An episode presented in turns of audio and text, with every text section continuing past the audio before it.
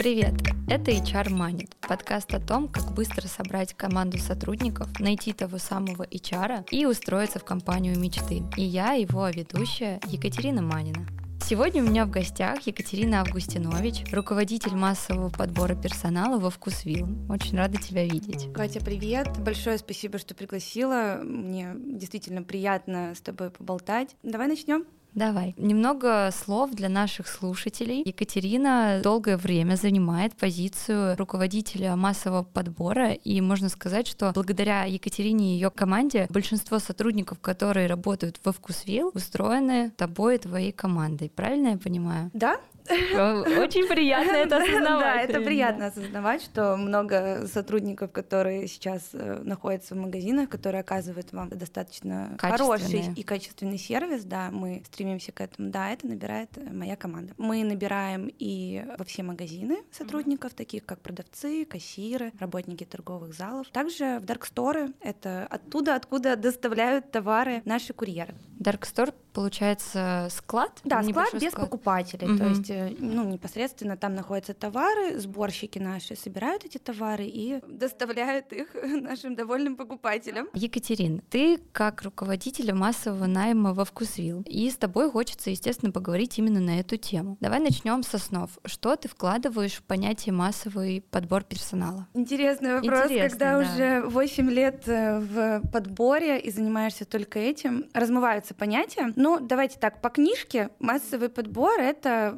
подбор на однотипные вакансии большого количества персонала в сжатые сроки. То есть требуется тысяча продавцов нанять там за месяц, требуется тысяча сборщиков нанять за месяц. Вот это массовый подбор на однотипные вакансии в сжатые сроки. Чаще всего массовый подбор неквалифицированного персонала без каких-либо серьезных требований к кандидатам. Чаще всего бывает на такие позиции рассматриваются соискатели без опыта работы, что позволяет им быстрее найти работу и начать свой карьерный путь. Я с тобой тут полностью согласна. Просто в прошлом выпуске мы как раз с гостем Чингисом Бурлыковым дискутировали на эту тему, и у нас есть некоторые расхождения. Но вот то э, определение, которое ты сейчас дала, оно очень мне близко, потому что в своей работе мы это понятие используем, оно у нас вот заложено. Хорошо, мы определили, о чем мы будем сегодня говорить и о чем у нас будет с вами разговор. Я бы хотела спросить про инструменты, которые в 2023 году используются в массовом подборе, которые эффективны, которые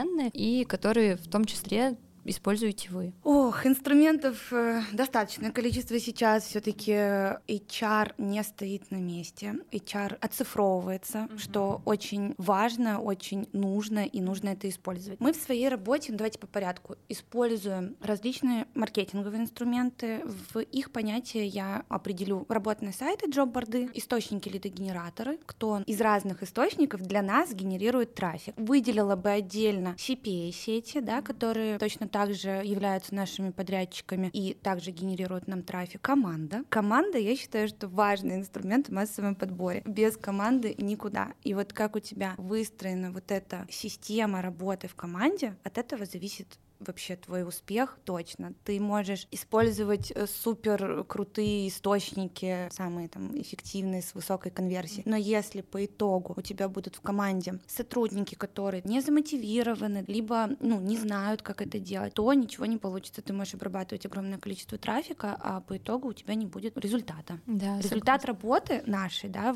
это сотрудник вышел и работает, да, потребность закрыта. Поэтому тут к инструментам я бы отнесла. Также подряд подрядчики, которые нам оказывают также услуги по подбору. Мы их частенько привлекаем к нашей работе. Тут и... очень хочется вставить свое слово и сказать, что мы как раз э, кадровое агентство Екатерины Маниной сотрудничает с Вкусвиллом, как раз как подрядчик, который привлекает трафик в том числе и помогает оформлять э, людей в штат во Вкусвилл. И вы наш самый классный, конструктивный заказчик, который выстроил с нами классную коммуникацию и эффективный подбор. Это просто это спасибо вам большое и благодарю, хочется сказать, и тебе, и в том числе и твоей команде, потому что, как ты правильно заметила, команда решает. Ну, это правда. Я вижу в, в своем, да, маленьком деле, что команда решает, и мы сейчас как раз тоже в поиске эффективных сотрудников, потому что нужно расширяться, потому что мы готовимся к сезону. И я понимаю, что у вас аналогично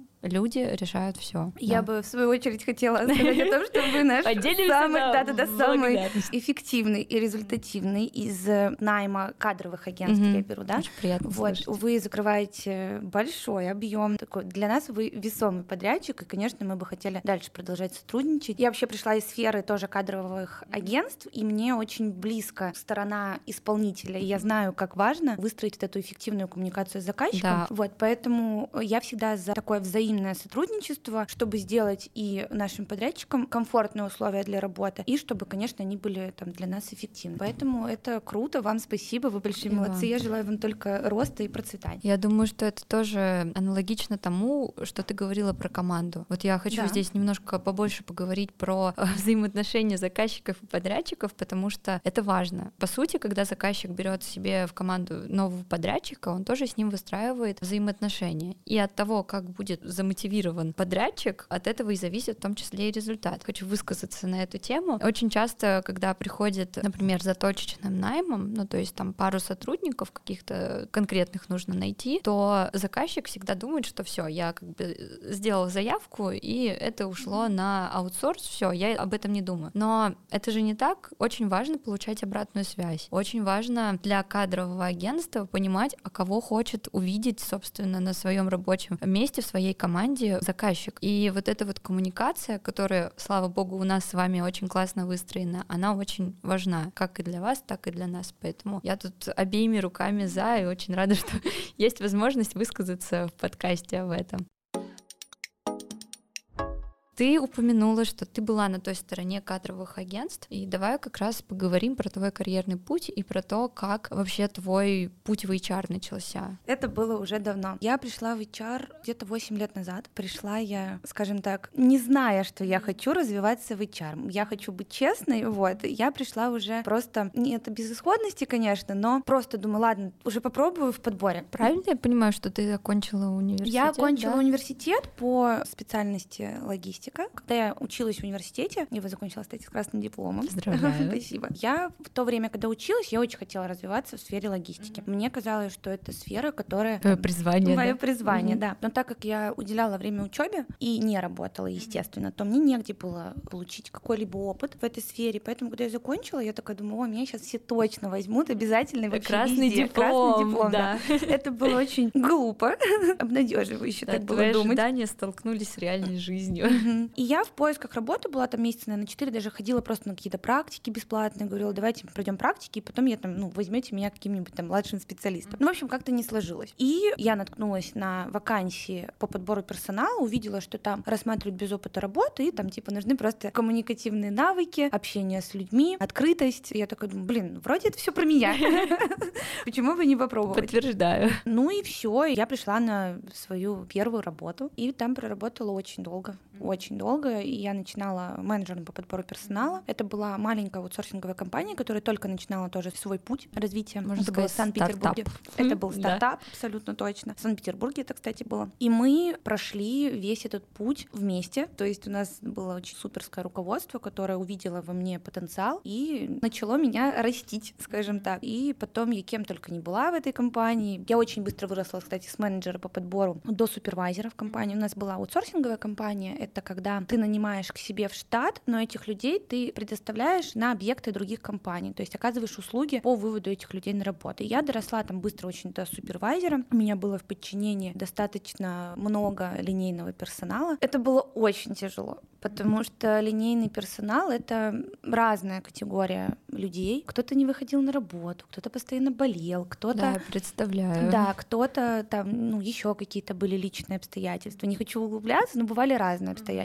И ты постоянно на 24 на 7 в ожидании того, что тебе напишет там директор магазина о том, что сотрудника нет на месте. Мы отличались тем, что мы оперативно предоставляли замену. То есть не было такого, что магазин оставался без сотрудника. То есть если сотрудник не вышел, то в течение двух часов была замена. И этим всем занималась я в том числе. Это был такой очень крутой опыт, который показал просто мою продуктивность в плане то, как я могу работать. Вот да, я тоже хотела сказать, что это, во-первых, колоссальный опыт, но и колоссальный труд, потому что, ну, я представляю, что что это, когда у тебя постоянная тревога с тем, что а, сотрудник вышел или не вышел, когда ты как бы сделал все возможное, но от тебя здесь больше ничего не зависит, потому что это зависит от других людей. Да, это колоссальный труд, но мне кажется, это тебя прям взрастило, и ты поверила в свои силы, вот что я слышу. Вот это точно. Ты все равно долго, конечно, не можешь проработать в таком ритме. Мне в какой-то момент показалось, что я выгораю. И я такая думаю, не-не-не, не-не, стоп, нельзя. Я уже на тот момент подумала о том, что я хочу свою жизнь, конечно, свидать с персоналом. Мне было это интересно. Потом мы переквалифицировали, больше у нас перестали быть услуги аутсорсинга, и мы перешли уже в кадровый подбор. То есть вот мы занимались тем, чем занимаешься ты и твое агентство. И там я заняла сразу должность руководителя отдела, и вот с нуля формировала свой отдел рекрутеров, ресерчеров. Были разного уровня, потому что у нас в компании были не только масс-подбор, мы закрывали тоже точечные вакансии, какие-то позиции. И там я еще проработала примерно, ну, года два точно в этой должности. У меня мурашки тут, потому что я понимаю, что ты, когда в сфере общаешься, да, с другими людьми, ты понимаешь, как мало классных специалистов, которые могут с нуля что-то выстроить. Особенно сейчас, когда мы ищем таких людей для заказчиков, мы понимаем, что таких людей очень мало, потому что построить с нуля то, что будет потом работать, это нужно, во-первых, естественно, мозги, опыт и чуйка. Мне кажется, интуиция здесь тоже играет не последнюю роль. Как ты оказалась э, в Вкусвилле? О, это тоже интересная история. На самом деле, после того, как я проработала в этой компании, про которую я только что рассказывала, я в ней достаточно долгое время посвятила, нашлись инвесторы, скажем так, которые предложили возглавить кадровую компанию отдельно. Поэтому вот это был большой и еще более такой для меня важный шаг. То есть мне было страшно. Ты становишься операционным директором, генеральным директором, неважно как, ты берешь ответственность на себя за всю компанию. То есть не просто за отдел, который оказывает какие какие-то услуги, а у тебя уже ну, непосредственно большая ответственность. большая ответственность. Там стояли определенные и планы в показателях, которые нужно выполнять, и нужно было привлекать и новых заказчиков, и команду тоже нужно было с нуля создавать. Я справилась. Я считаю, что я... Я опять чувствую, что ты вот за этим я справилась. Э, э, просто огромный пласт труда Очень колоссального. Было, было сложно, но опыта, команда да. решает, как я и да. говорила, команда решает. Если ты набираешь команду, с которой тебе комфортно работать, вы смотрите в одном направлении и знаете, какие у вас цели, то вообще в моменте может быть и сложно. Но потом, когда ты оглядываешься, понимаешь, какой путь пройден и что ты достиг, очень круто становится, и ты понимаешь, что все дело в команде. И я там проработала ну, полтора года, и мне совершенно случайно пригласили пройти собеседование во Вкусвилл. Я такая думаю, Вкусвилл? Я слышала про компанию, и у компании интересное управление, видение бизнеса, mm-hmm. поэтому я такая думаю, ого. И так как я всегда была вообще на стороне исполнителя, мне хотелось посмотреть, а что такое, ну, вообще со стороны заказчика, как это, как внутри найм выстраивать, еще тем более в такой компании большой. И я согласилась пройти первое интервью, и когда я прошла первое интервью, там были безумно крутые задачи. То есть э, на тот момент, когда я приходила, ну, рассматривала для себя вариант работы, найм был в месяц где-то там 500-600 человек. А мне ставили задачу с моим приходом от 2000 в месяц. И я такая думаю, ого, так это вызов очередной в моей карьере. Звучит как челлендж, да. Да. Звучит как, что снова нужно выстраивать да, да, полностью да, да, да. найм и структуру. И все, я прошла ну, несколько этапов собеседования. Я не могу сказать, что они были легкими, они были не легкими. Особенно тогда, когда я достаточно давно уже не проходила никаких собеседований, я вообще забыла. Что такое резюме, что, что такое резюме, да? что такое хедхантер, ну, со стороны соискателя точно. И поэтому мне было тяжело, волнительно. Но я прошла, по-моему, их было три. Все это были собеседования с нашими, так скажем, самыми главными людьми в компаниями, то есть там представители были совета управляющих, поэтому для меня это очень больше, волнительно. Да, да, это было таким. Когда я особенно потом уже узнала всю структуру, мне, ну, конечно, потом мне приятно. было так приятно, угу. что конкурс был на вакансию и выбрали меня, сделали офер. В принципе, я недолго думала. Думала, да, в сомнениях. В сомнениях, да. Но так как это еще связано было с переездом в Москву, ага, вот, а до этого ты была я в Петербурге. Петербурге. Да, я родилась в Петербурге и всю свою карьеру там строила.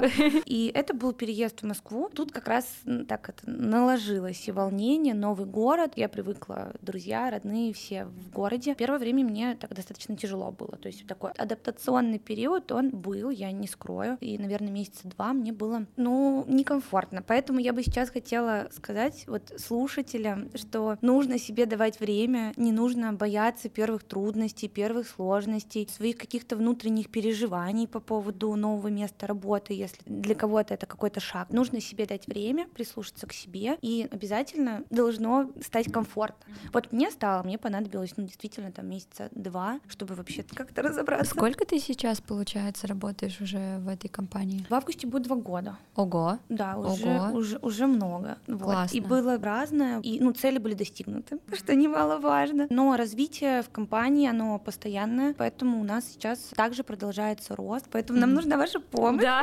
Усиляйтесь. Усиляемся, Вот. готовимся к сезону. Да, готовьтесь к сезону. У нас большие планы на найм дальше. Супер. И Очень радостно это слышать.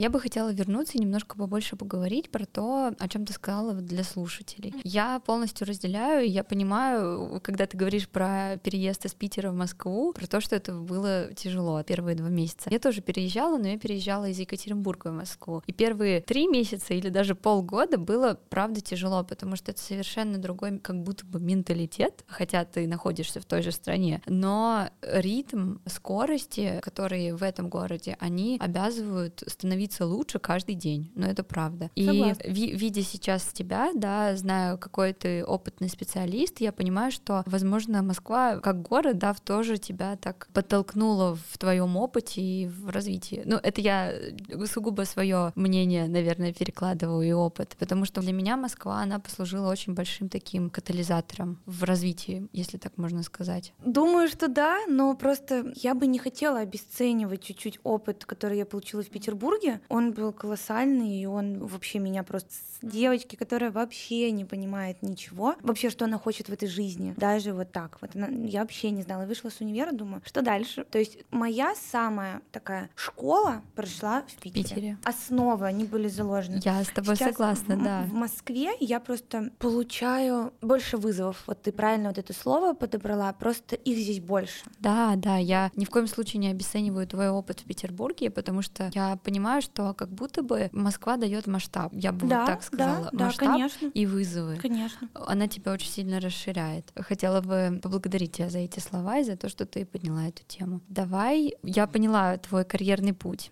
поняла, что у вас сейчас очень классное развитие идет в, во вкусвилле. Мы не останавливаемся. Да. Если развиваетесь вы, то и развиваемся мы, соответственно. Я бы хотела поговорить с тобой про то, как ты вообще измеряешь успех в области подбора персонала. Именно что для тебя успех в этой э, сфере? Это высокая зарплата или это супер э, классный эксклюзивный опыт какой-то, или это цифры, да, то, что там, допустим, вот 2000 человек в месяц я смогла, все, это для меня большое достижение. Вот что для тебя, как ты измеряешь свой успех? Свой, Да, лично. Хороший вопрос, интересный. на рефлексию немножко, да, так. Но подумать, конечно, в закрытых потребностях, но массовый подбор и ритейлер невозможно закрыть все потребности. То есть не бывает такого, что у тебя будет все закрыто в ноль. Поэтому я даже не ставлю это целью. Она не достижима. Это классно, что ты это понимаешь, и у тебя не вызывает это внутреннего конфликта. Вообще не вызывает. Да. Я просто понимаю о том, что масс-подбор, особенно линейного персонала, он просто будет постоянный. Поэтому, что для меня успех? Он выражается в цифрах, естественно. Если мы говорим про вкусвилл, то если я нанимаю больше, чем от нас уходят сотрудников, то для меня это успех, потому что мы как бы прирастаем, то есть пускай это будет какими-то маленькими шажочками, но мы прирастаем. Вот, если там говорить не про опыт там вкус вилла, да, а говорить вообще в целом, это удачная и полностью оцифрованная воронка подбора персонала. Это очень важно. Когда ты видишь, на каких этапах и где у тебя есть пробелы, это самое важное, что должен вообще делать и смотреть руководитель, у которого команда. Потому что, еще раз, да, вот возвращаемся к тому, что у тебя может быть там миллион откликов, и у тебя там выкуплены все самые крутые размещения на джоб-бордах, и они тебе приносят эти отклики. Но если ты не понимаешь по своей воронке, что с этими откликами произошло, Да, и да. куда эти лиды вообще попали, а попали ли они в обработку или не попали они в обработку, или там, ну, что-то в CRM произошел какой-то сбой, то вообще вся твоя работа, она, ну, впустую окажется. Поэтому воронка позволяет следить плохое слово, но Ну, Э, Я думаю, что наоборот, ты же тратишь на это большой бюджет, и Да. ты должна за ним следить. следить на том, э, на каком уровне работают твои сотрудники, все ли они задачи выполняют, смотреть, хватает ли, то есть есть ретро-данные по этим же самым воронкам, да, ты можешь понять, вот если тебе нужно за месяц нанять 2000, ты должна свою воронку расширить так, чтобы ты там в итоге получила 2000. Конверсия. Конверсии, да. Ты смотришь конверсии, смотришь воронку. В общем, вот это для меня такой важный успех, если эта воронка прям супер оцифрованная. Для меня это мой инструмент работы, я смотрю только на это. Я думаю, ты сейчас разбила мечты начинающих рекрутеров, потому что я думаю, что когда люди слышат про HR, ну, как сферу, да, вот просто не углубляясь там массовый, точечный подбор, а просто HR, то многие думают про то, что это просто позвонить, классная открытая девушка, коммуникация, что-то там пригласить и так далее. Но... Слушай, ну я думала так же. Ты вот, да, вспоминаем Да, мы разбиваем тут ожидания, стереотипы HR-сферы. Я тоже думала так же. Я думала, что я, если честно, даже вообще не знала, что есть э, такая работа. Когда я пришла в эту сферу, я не думала, что на этом можно зарабатывать деньги. Да, и сейчас мы видим, ты сказала про оцифровку да, данных, анализ этих данных, маркетинговые какие-то структуры. Это очень тоже большой анализ и труд именно руками ты сидишь, смотришь, анализируешь, выдвигаешь гипотезы, то есть это большой колоссальный труд, которому нужно учиться. Опять же, мы возвращаемся к тому, что сложно найти команду с классными людьми, которые понимают это. Это, знаешь, я бы тут не согласилась, что найти сложно. Найти сейчас несложно, потому что если у тебя еще есть какая-то гибкость в выборе графиков работы для твоих рекрутеров, и они там могут фрилансить, например, и там ты гибкая в мотивационной части, то найти несложно. Сложно сработать вот, все, да. вообще, чтобы вот все, как все единый механизм, да, структурные да. единицы этой команды работали в едином механизме. Вот это трудно. И это ежедневный труд. Не бывает Согласна. такого, что ты хоп, и такой в какой-то момент такая, о, все, у меня вообще крутая команда. Потому что кто-то начинает выгорать, и ты его так тут, да, оп, оп, оп, да, нет, да, нет, да, нет, давай ты пойдешь в отпуск. В общем, это да, постоянный да, ежедневный труд и ежедневная такая работа со своей командой, поэтому тут надо уделять угу. этому большое внимание. Да, супер, мы поговорили про то, что ты считаешь успехом для себя и в целом в этой сфере, и у меня тут такой щепетильный вопрос. В прошлом выпуске с Чингисом Бурлыковым мы обсуждали хантинг. Вообще, если посмотреть э, прошлый выпуск, то видно, что Чингис Чингис рос именно, его хантили mm-hmm. другие компании и команды. Хантинг — это когда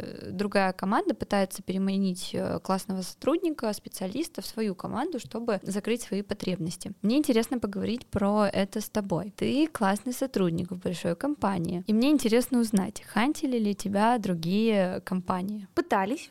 Но я продолжаю работать в компании Вкусвилл, поэтому не получилось. Вообще, я считаю, что это один из неплохих инструментов, потому что это как и для работодателя, который занимается хантингом, неплохо, да, потому что прямой поиск не всегда дает нужный результат. Это правда. Так и для самого себя, ну, в плане человека, личности, ты можешь не хотеть поменять работу и, ну, не прислушиваться к себе, а тебе хоп, тут и поступают какие-то предложения, ты такой, о, да, я давно об этом думал, а я думал, что вот да, вот в этой компании мне было бы интересно себя попробовать. Поэтому я к хантингу нормально отношусь. Но это имеет место быть Это имеет э, в место быть, это точно, правда. абсолютно. И есть прям крутые компании, которые, конечно, все хотят крутых специалистов. Массовый найм, он узок, на специалистов. И такая тусовка тех, кто там какие-то топовые позиции занимает масс нами, она ну не супер какая-то большая. Ну, это правда, да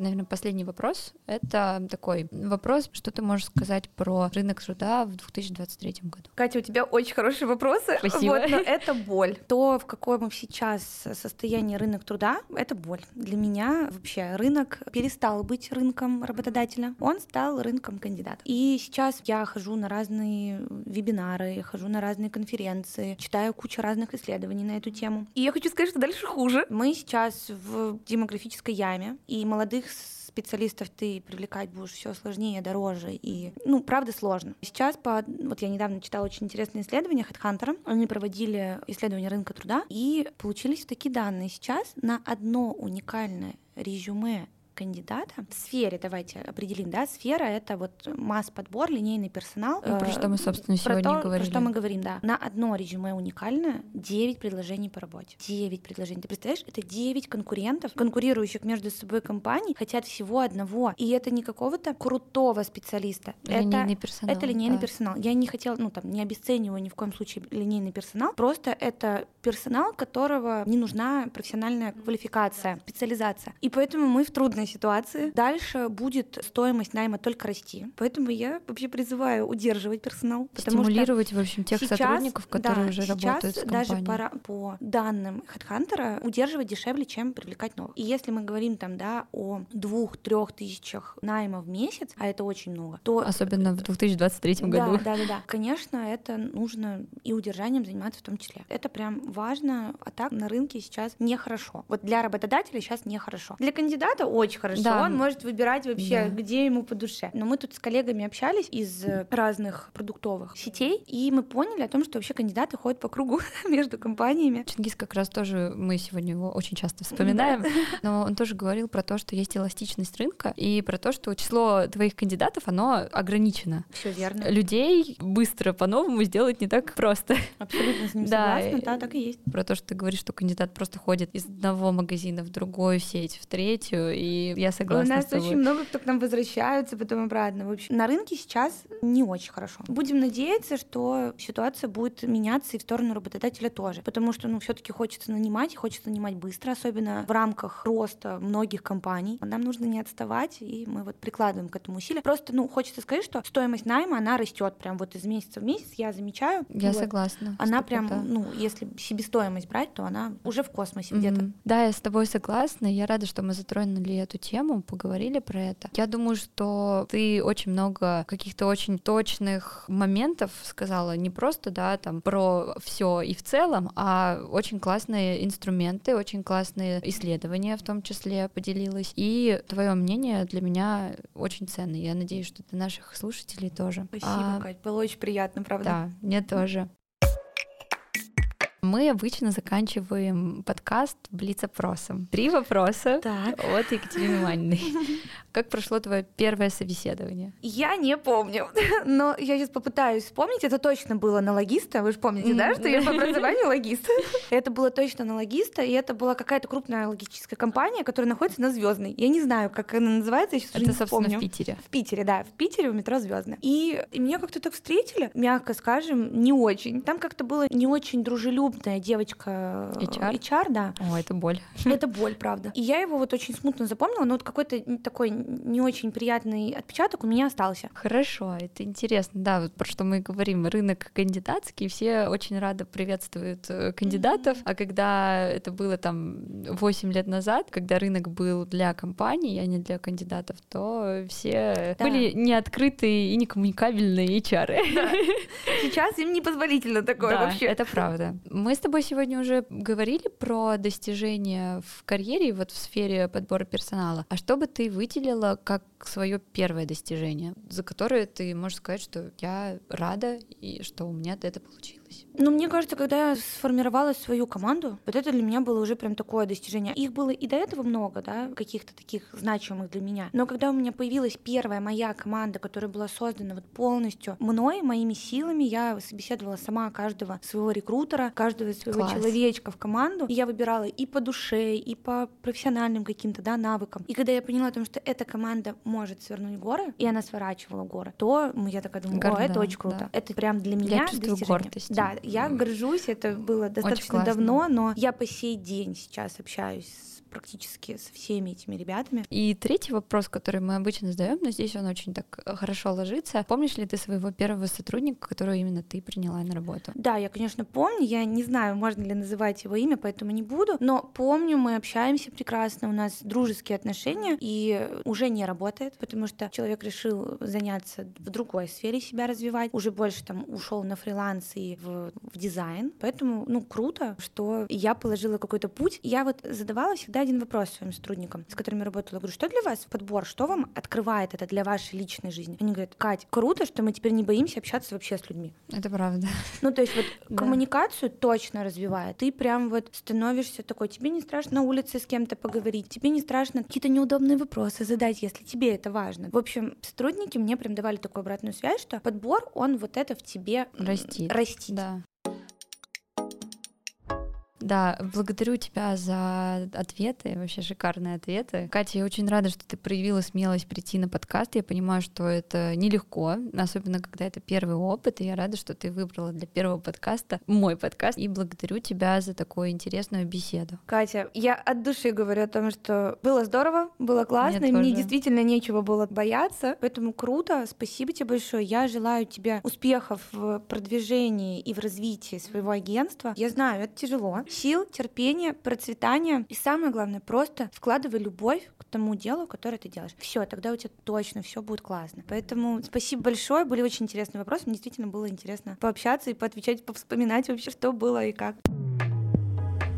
С вами был подкаст HR Манит, и я его ведущая Екатерина Манина. Подписывайтесь на нас в социальных сетях, ставьте лайки под этим выпуском и оставляйте свои комментарии. В описании к этому выпуску вы найдете ссылки на все социальные сети и наш сайт. Найдите специалиста с кадровым агентством Екатерина Манина.